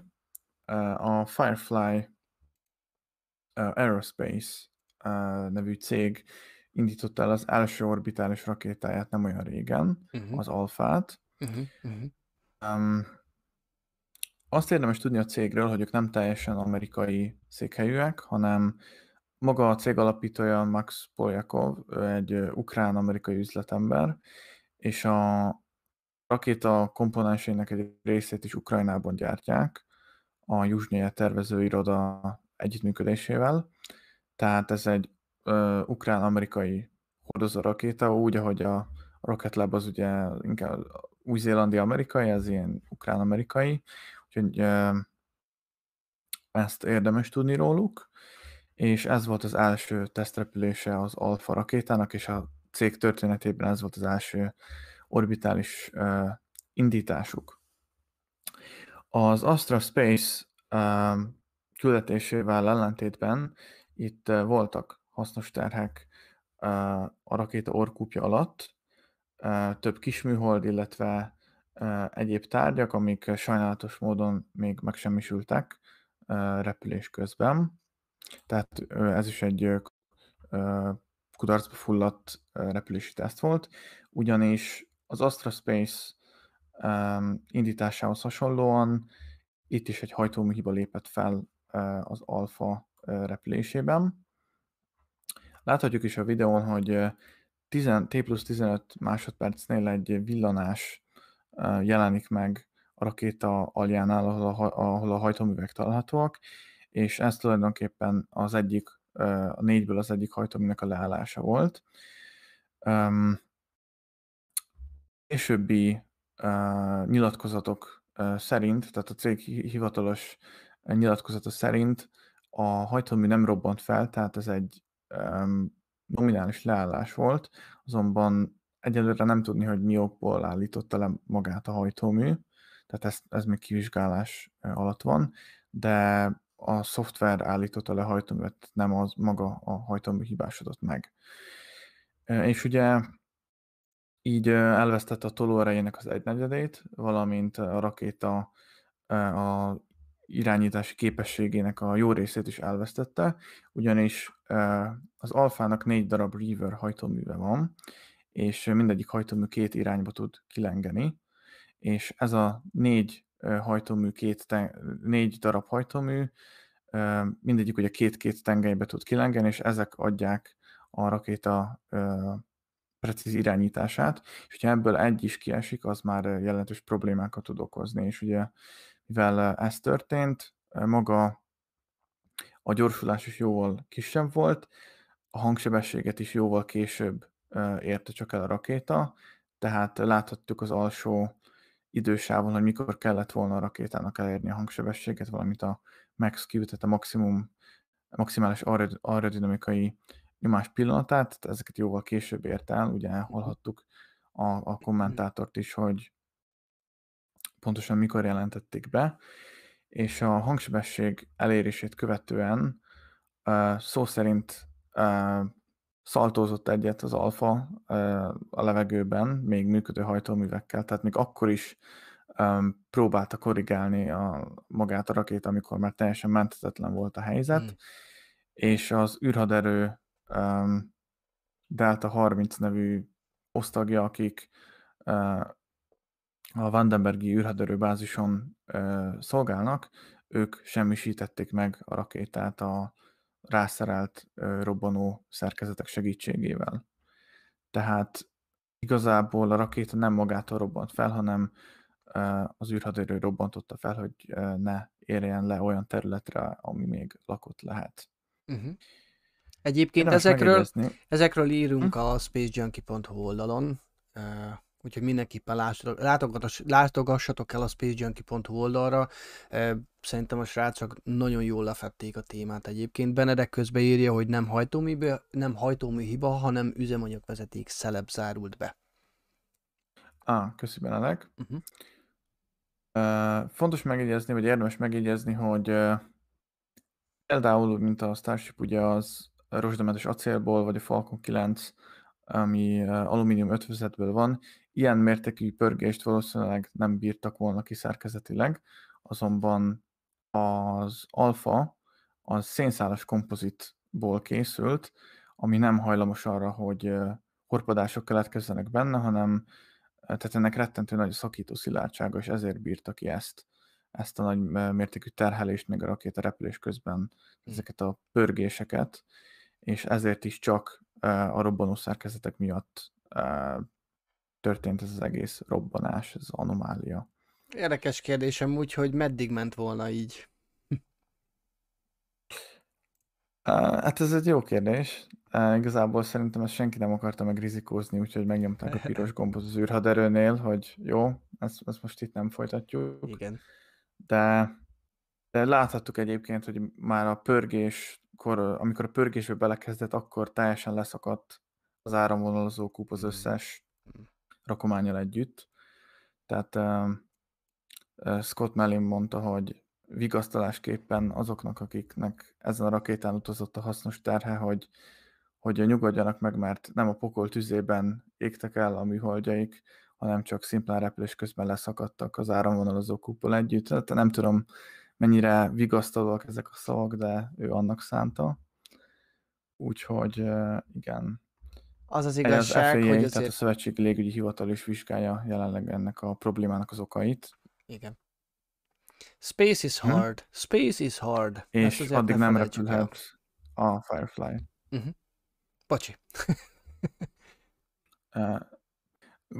nem tudom, hogy most nekem van az internettel gond, de mint hogyha kicsit késve. Aha. Nálad, vagy nálad minden oké? Okay? Nálam minden oké. Okay. az én hangomat illetően? Aha, aha. Jó, oké, okay, akkor itt van egy kis gond. Na mindegy, lényeg a lényeg, hogy ahogy te is mondtad, Space is hard, tehát ez, ez volt az első tesztrepülésük, nem szabad elfelejteni, hogy a SpaceX a Falcon 1 is csak negyedszer tudott sikeresen pályára állni, úgyhogy mm-hmm. ez még mhm. teljesen normális. Mm-hmm. Így van. Így van. Nehéz Jó, dolog ez, és hogy... megint csak tényleg érdemes nem pálcát törni a fölött a, ezek fölött, a cégek fölött. Rettentő izgalmas időszakat élünk. Végre eljött az az időszak, amikor tényleg nem csak óriási cégek privilégiuma az, hogy rakétát építsenek, hanem a magánszektor, tehát láthatjuk ezeket a startup cégeket, eh, ahol megvan valamilyen szintű know-how, tehát valamilyen szintű hozzáértés, a legfejlettebb technológiát használják, 3D nyomtatnak elemeket, tehát őrület tényleg, hogy, hogy, hogy milyen szinten folynak bele ezek a cégek, és és be őszintén, zavarják azért össze az eddig viszonylag sima, vagy álló vizet úgymond a rakéták terén, ugye le voltak osztva a kártyák, ULA, eh, Northrop Grumman, Boeing, és kész. És tényleg látjuk, hmm. hogy, hogy, hogy abszolút egy, egyfajta forradalom történik a kis, eh, kis rakéták, vagy kisméretű eh, rakéták terén, és, és tök izgalmas, és jó látni, hogy igen, persze nem egyszerű, nem megy ez könnyen, míg a Rocket Lab, akiknek azért már egy bizonyos számú sikeres indítás áll a hátuk mögött, még náluk is bebefigyel e, egy-egy hiba, de ez, de ez ilyen. Ezzel nem lehet mit csinálni, mi természetesen be fogunk számolni ezekről a jövőben is. Igen, egy, egy kis statisztikai adat, hogy te említetted, hogy ez, ez kudarcokkal jár, ugye ez a mhm. fejlődés, tehát a, a kudarc ráta az jelenleg az 1965-össel eh, egyenlő, Mhm. tehát hogyha összehasonlítjuk ugye a sikeres indítások számát a sikertelen indításokkal, tehát azért az elég durva belegondolni, hogy jelenleg annyi, tehát olyan a kudarc és a siker aránya, mint 1965-ben, amikor azért annyira nem volt megbízható még a, nem voltak megbízhatóak a rakéták, uh-huh. és ez mindenképpen az innováció jele. Tehát, hogy tényleg jönnek a, a, a startupok, és megpróbálnak ők is rakétát indítani, és uh-huh. belépni ebbe a tényleg a jövő iparágába, uh-huh. az űriparba.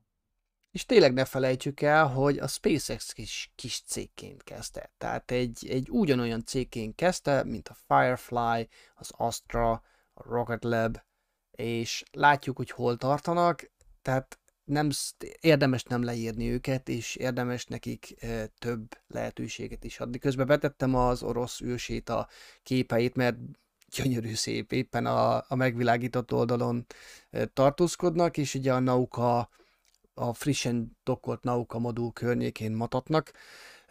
Érdemes követni, tényleg gyönyörű szép felvételeket lehet egyébként látni. És Bence, én azt mondom, hogy zárjuk le az élőadást azzal, hogy egy pár mondatot szólunk az Inspiration 4, tehát az Inspiration 4 küldetésről. Ugyan nem készültünk fel belőle, páran kérdeztétek, de én azt mondom, hogy hogy ez valami hihetetlen nagy dolog lesz egyébként, ami jövő szerdán készülődik, én már kivettem Mhm. szabad napot, úgyhogy ha egy mód van rá, akkor mindenféleképpen meg fogjuk próbálni közvetíteni eh, ezt a dolgot. Na most azért vacilálok egy picit, mert szeretnék betenni róluk videót, de nem vagyok benne biztos, hogy találok róla olyat, amiért nem fogjuk megütni a bokánkat. Eh, Ha van egyébként valakinél, azt küldje, legyen olyan kedves is küldje át. Eh, Ha nem, akkor megkockáztatom, hogy beteszem a hivatalos Netflix, ugyanis a Netflixen lesz egy sorozat. Már fent van egy két részes összefoglaló ezzel kapcsolatban. Uh-huh. Összefoglalják a mind a négy eh, személyzet, eh, tehát, a minden, mind, tehát mind a négy tag úgymond előéletét, hogy kerültek a küldetésbe. Tényleg, tehát megosztanak a vélemények még házon belül is, nekem rettentően tetszett. Az emberi oldalát mutatja meg azt, hogy, hogy igenis végre négy csak civilből álló küldetés eh, indul a föld körüli pályára, háromnapos küldetés, eh, nem lesz hivatalos űrhajós a fedélzeten. Hihetetlen. Hihetetlen. Igen, én, is mindenkinek ajánlani tudom.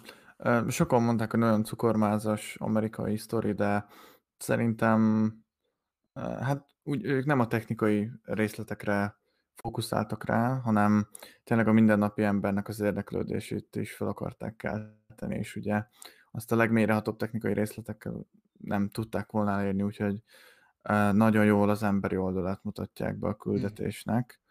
Ugye ebben a Netflix sorozatban is az első két rész már megnézhető, van magyar felirat is azt hiszem, úgyhogy tényleg aki, aki teheti, az, az nézze meg. Nagyon uh, nekem tetszett, úgyhogy um, szerintem egész jól összefoglalja ugye a négy űrhajósnak a vagy hát a négy űrutasnak az előéletét is tényleg, hogy hogyan is kerültek ők a képbe. Uh-huh.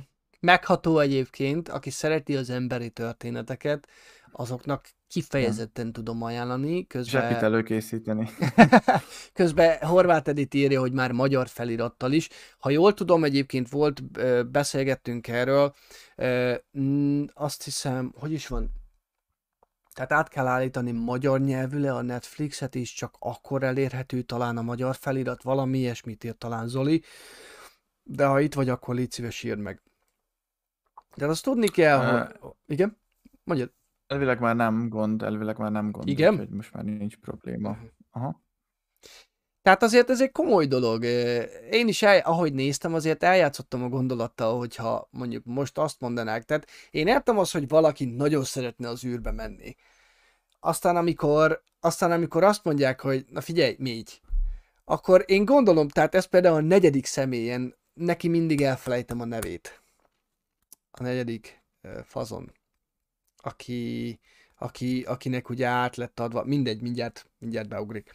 És tehát rajta látszik nagyon, hogy, hogy, hogy é, é, fú, megyek az űrbe, várjatok, biztos akarom én ezt, meg ez veszélyes, és hihetetlen jó. Tehát abszolút az emberi oldalát mutatja be, hogy, hogy, hogy igenis ez lesz a része annak, hogy, hogy, hogy űrt megjáró, folyamatosan űrbe járó, más bolygókat benépesítő civilizációvá váljunk. Ezek az első lépések, és úgy fogunk erre majd visszatekinteni évek, évtizedek múltán, mint, mint az első olyan mérföldkő, közben elvesztettük Bencit, mint az első olyan mérföldkő, ami, ami elindította az emberiséget ebbe az irányba. Úgyhogy nem tudjuk még pontosan, ha jól emlékszem, akkor indítás előtt három nappal fognak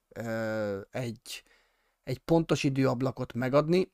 Egyelőre azt lehet tudni, hogy, hogy egy 24 órás indítási ablak áll rendelkezésre, és tehát ez azt hiszem megint csak Space Junkie oldalon írtunk. Visszatértem, csak az internet úgy döntött, hogy most meghalni van kedve.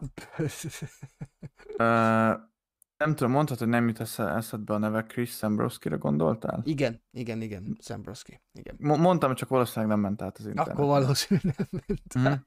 Igen. Szóval, hogy is volt az, Bence, hogy adtak egy egynapos indítási ablakot egyenlőre, ami rettentő, nem meg, tehát nagyon rossz időponttól, nagyon rossz időpontig tart, tehát ez eh, hajnaltól hajnalig, és e között bármikor, Igen.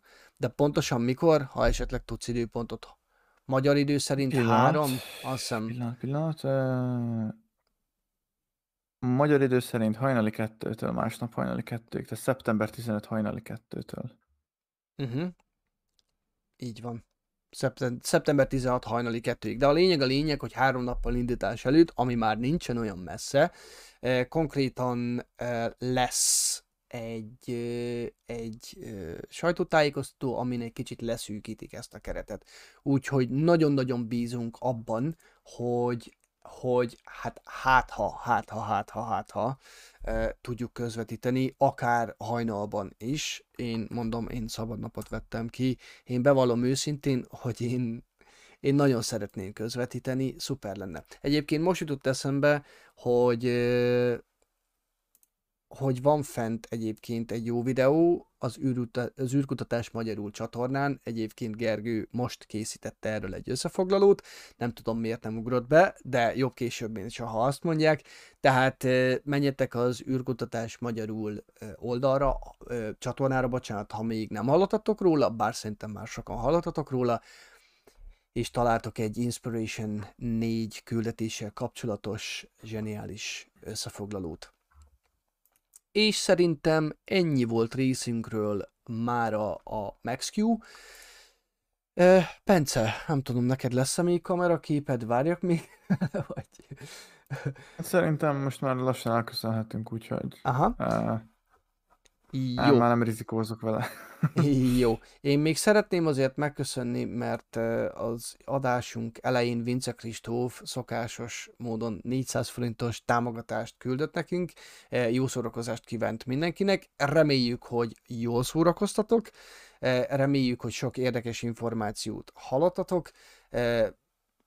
Nem nagyon volt mit közvetíteni az elmúlt időben, plusz előtte volt egy háromnapos maratonunk, ugye három eseményt közvetítettünk élőben, de próbálunk nem kimaradni túl sokáig, és szerintem, ja igen, kérdezi Bohóki Zoli, hogy Dragonban lesznek három napot, igen, tehát nem dokkolnak a nemzetközi űrállomáshoz, hanem, hanem, hanem, hanem csak ebben a Dragon űrhajóban lesznek.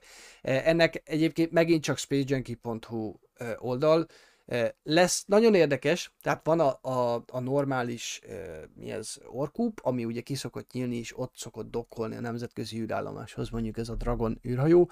Na most, na most konkrétan, ahogy kinyílik az Orkúp, nem a dokkoló mechanizmus lesz, hanem egy üvegkupola. És és ez, ugye ez nem lesz folyamatosan nyitva az orkúp, de amikor, de amikor uh, megfelelő lesz az alkalom, akkor ezeket, ezek, ezt szépen ki fogják nyitni, és csak elképzelni tudjuk, hogy milyen látványban lesz részük. Tehát, tehát Igen. ez valami őrület lesz egyébként. Volt is egy ilyen vicces értekezés erről, hogy ugye először a, a Virgin cég ugye jött, hogy nekik mekkora ablakuk van, aztán jött a Blue Origin, hogy az ő űrhajójukban és szuborbitális hajójukban mekkora ablak van, és akkor erre jött a SpaceX is mondta, hogy jó, akkor ezt nézzétek. és konkrétan a teljes orrésze egy ilyen üvegkupola. Tehát ez valami csodálatos lesz egyébként, és szeretnénk közvetíteni belőle minél többet, mert fantasztikus lesz. Még megnézem a kérdéseket gyorsan, mintha láttam volna olyat, hogy Dávid miért nincs. Dávid oda van nyaral, kicsit rekreálódik, és, és remélhetőleg a következő adásnál már itt lesz velünk. De ha lemaradtatok volna, itt volt azért képileg, és azért hozott nekünk pár nagyon fontos információt a Starbase telephelyről. Jó, szerintem ne is húzzuk tovább, nagyon szépen köszönjük, hogy itt voltatok velünk, köszönjük, hogy velünk töltöttétek ezt a, hát nem is tudom mennyit, másfél órát talán. Jelentkezünk. Kb. igen. Uh-huh. Jelentkezünk nem sokára, még nem tudjuk, hogy mi lesz a következő mérföldkő, de mindenképpen nézzetek, hallgassatok minket, iratkozzatok fel, nyomjátok meg a csengőt, és a mind opciót válasszátok azért, hogy megkapjátok az értesítést, hogy a bármilyen élő adásunk van, és esetleg élőben bejelentkeztünk. További kellemes estét kívánunk nektek, vigyázzatok magatokra, jó belly flopot az ágyba, ahogy Benedek mondja állandóan, én csak ismételni tudom a szavait, és jelentkezünk nem, szoká, nem sokára. Vigyázzatok magatokra jó szakát! Jó szakát, sziasztok! Sziasztok! Hello, hello!